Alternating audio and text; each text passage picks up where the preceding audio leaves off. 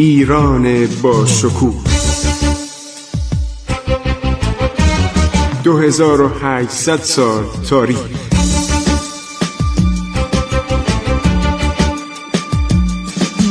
عبور از تاریخ.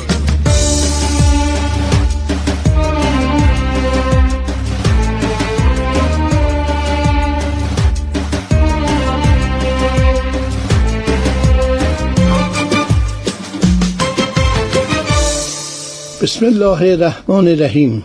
به نام خداوند بخشاینده مهربان. شنوندگان عزیز من خسرو معتزد هستم. ادامه می دهیم به تاریخ ایران در عصر صفویه در برنامه عبور از تاریخ.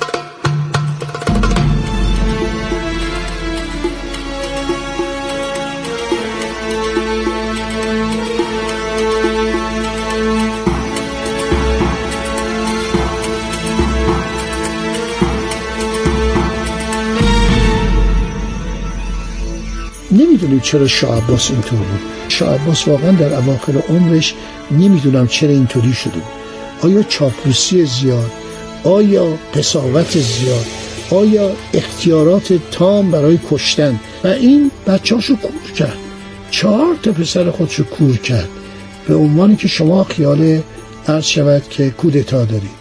و استاد فلسفی خدا بیامرز میگو من موندم. چطور آدمی که انقدر با کفایت با لیاقت آدم به این تدبیر و کیاست آخر عمرش انقدر دیوانه میشه.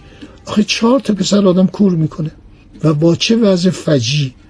و بعد این آدم عرض شود سلطنت و دست یک بچه دیوانه پسر بچه 17 ساله. یک واقعا خله دیوونه است.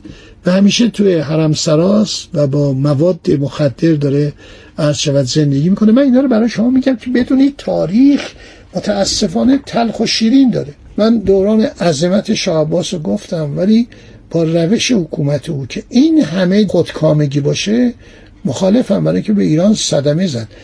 شاه عباس مثل لویی چهاردهم بود. شما اگر تاریخ سلطنت بربون ها خاندان بربون در فرانسه بخوانید ببینید لوی چهاردهم با عظمت ترین پادشاه فرانسه است. بهش می‌گفتن خورشید فرانسه الهه خورشید. بسیار جوان زیبایی بود. حتما اون فیلم ماسک آهنین هم دیدین که واقعیت داره. یه برادر همزادی داشت برادر دو قلو داشت که اونو صورتش ماسک آهنین گذاشتن فرستادن. عرض شود که به جزیره. باقیش هم همه دروغه. که اون برگشت و نمی‌دونم توفنگداران سلطنتی کمک کردن. این همه قصه و افسانه شیرین الکساندوماس الکساندوما دلش می‌خواست داستاناش شیرین باشه. ولی لوی چهاردهم که مادرش هم یک زن اسپانیایی بوده به نام اندوتریش و دورانهای مختلفی گذرانده بود. خورشید فرانسه می‌گفتن. در دورانش شما نگاه کنید آمریکا ایالت لویزیانا مال این بود در خود قاره آمریکا مال دولت فرانسه بود. کبک در کانادا مال دولت فرانسه بود. در ایل دو فرانس یعنی در کجا؟ در جزیره موریس. جزایر اقیانوس اطلس مال فرانسه بود. قسمت زیادی از هندوستان مال فرانسه بود. در تمام دنیا فرانسوی الان هم یه جزایری دارن مستعمره است که داره آزاد میشه. این مردم زیاد شدن تقاضای استقلال دارن. خب این آدم سلطنتش محکم بود. این وقتی میمیره در اوائل قرن عرض شود که هجدهم تا اواخر اون قرن این سلطنت سر پاش همینطور مونده. محکم سر پای خودش مونده. و لوی پانزدهم یک بچه بود که عرض شود که دوکت و اولعان عرض شود مدت زیادی به عنوان نیابت سلطنت حکومت می‌کنه. دوره فساد بهش میگن. میگن دوره فساد دوره آلودگی دولت فرانسه. لوی پانزدهم بر اثر آبله میمیره. لوی شانزدهم یه جوان بی تجربه مظلومه این میاد و بعد اون انقلاب کبیر فرانسه هر شود تاوان ستمگری و جنایات اون پادشاهان از لوی شانزدهم بیچاره که واقعا آدم مظلومی بوده. خیلی آدم بی آزار آدم خانه نشین. اغلب مینشسته با قفل یک کارگاه قفل سازی داشته. همسرش هم ملکه ماری آنتوانت دختر امپراتوریس اتریش بوده.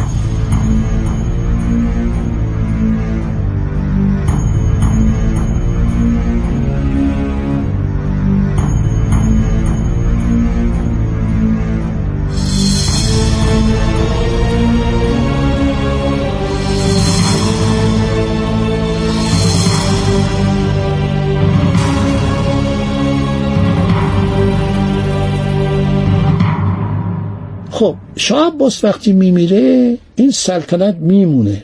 یعنی این سلطنت شما نگاه کنید از حدود مثلا 1600 و مثلا سی به بعد بیایید تا 100 سال بعد تا حدود 1722 میلادی این پایه های سلطنت این تشکیلات اداری تشکیلات ارتشی سیستمی که این پادشاه داشته وزرایی که داشته این آقای مینورسکی یک کتابی به دست آورده به نام تسکرت الملوک که این کتاب من دارم. یعنی زیراکسش این تشکیلات اداری شاه عباس همون تشکیلاتی است که تا آخر دولت قاجار بوده. وزارتخانه های مختلف امور دارایی امور جنگ امور تدارکات عرض شود که اصل خانه قورخانه توپ ساختن تفنگ ساختن کارهای مینیاتوری کتابسازی جلدسازی کارهای تصویب کارهای نقاشی. عرض کردم که دولت روسیه گفته 400 هزار منات به من قرض بده. تزار روسیه خواهش رو تمنا کرد. صادرات عالی. ما بسیاری از تولیدات ما صادر میشه. این پوستین که من عاشقشم واقعا یکی از گرمترین پوشش های زمستانی مردم ایران بوده در زمان شاه عباس به روسیه صادر می شده شما می دونستید که دولت ایران یک دولت دامپرور بزرگ بوده. تولید کننده مواد غذایی بوده گندم بوده و علا رغم این جنگ های دائمی با عثمانی و سایر کشورها همیشه مردم ایران از در قله مشکلی نداشتن کشوری که واقعا ابریشمش اروپا بهش نیاز داشت. تجارت ابریشم در دست ایران بود مثل دوران ساسانیان. ایرانیا ابریشم از چین یاد گرفتن تهیه ابریشم و بعد خودش صادر کننده شدن. حالا زمان صفوی همه اینا تجدید شده. و این قدرت شاه عباس و متفکرایی که کنارش بودن. شما این شیخ بایی رو دست کم نگیرید. بسیاری از بزرگان علم و دانش و مذهب در کنارش بودن. عرفای بزرگ در کنارش بودن باش مشورت می‌کردن. واقعا پیترو دلاوره رو شما بخون ببینید چه شوراهایی تشکیل می‌داد. چقدر ساده بود یه لباس ساده. میگه اصلا کسی باور نمی‌کنه شاه ایران باشه. ساده زندگی می‌کرد. چون آدم پری بود. آدم کتابخانی بود آدمی که مطالعه کرده بود. دربارش نوشتن که واقعا اهل مطالعه بود. چه مجامعی تشکیل می‌داد. حالا این از بین رفته. کاروانسرا رو شما نگاه کنید. الان در این مملکت تعداد زیادی کاروانسرا است. چه ایرادی داره که سازمان میراث فرنگی اینا رو نوسازی کنه بازسازی کنه؟ غربیا میمیرن برای این کاروانسرا. یک کاروانسرا در باکو از کاروانسرای شاه عباس. اسمش عوض کردن غذای ایرانی میده قرمه سبزی میده آب گوش میده تاس کباب میده. ببینید خارجی ها چیکار می‌کنن؟ الان در دولت ترکیه که من بارها رفتم اونجا دیدم از تمام کاخهای قدیمی دارن پول در میارن. در هر کاخی که هستش پول داره. من رفتم دلمه باخچه رو ببینم بعد از ظهر بود. یه ژاندارم اونجا بود. معمولا ژاندارمری اونجا رو ژاندارما حفظ می‌کنه. خیلی قشنگ صحبت کرد به ما گفت شما امروز الان تموم شده. ولی رستورانش باز شما کنار عرض شود که شط می‌تونید بشینید بسور بشینید و چای بخورید. غذاهای عالی اینجا داره. فکر ژاندارم. اصلا به اون چه مربوط؟ تو میگه مأمور اداره عرض شود که مهمان نوازی مأمور اداره توریسم باور کنید انقدر ما رو تشویق کرد رفتیم نشست اونجا. حالا شاه این کار می‌کرد. این کاروانسرا رو درست می‌کرد که تجار بیان با خاطر جمع از ایران بگذرن. این کاروانسرا رو آباد کنید.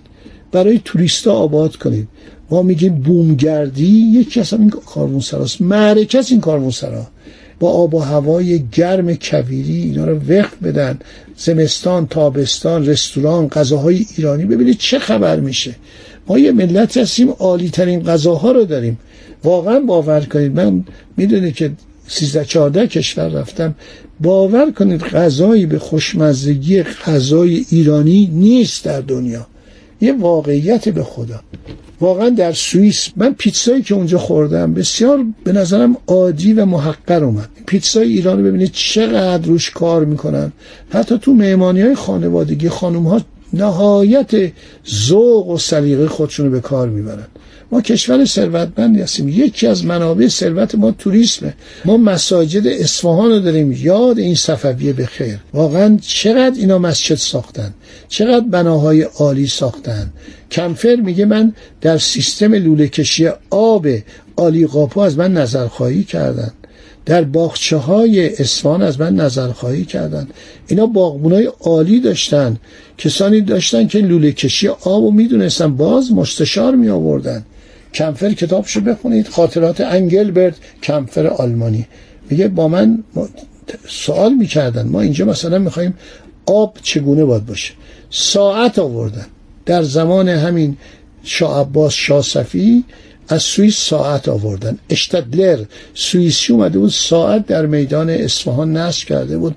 زنگ می‌زد.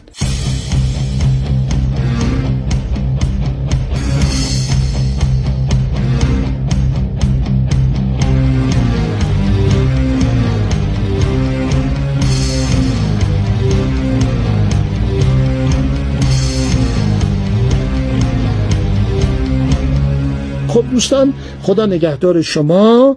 از برنامه آینده ما شروع می‌کنیم. سلطنت شاهصفی خونخوار و شکستایی که خورد اینجا رو داشته باشید. ما با شاهصفی با شما عرض شود که ادامه خواهیم داد. دوران چهارده ساله منحوس شاهصفی خدا نگهدار شما. خسرو معتزد با شما بود. در برنامه عبور از تاریخ. وطنم ای شکوه پا بر در دل التهاب دوران ها کشور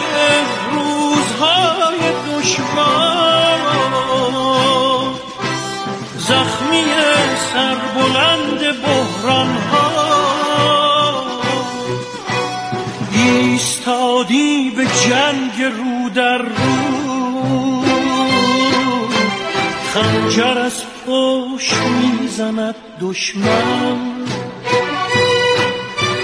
گویی از ما و در نهان بر ما. وطنم پشت حیله را بشکن. وطنم ای شکوه پا بر در دل التهاب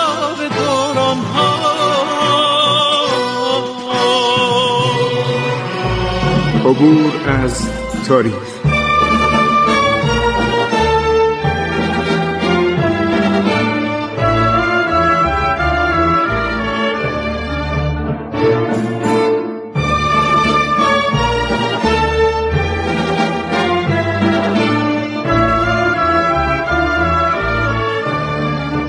ایران با شکوه. 2800 سال تاریخ. سرگذشت ایران ما به روایت خسرو معتزد.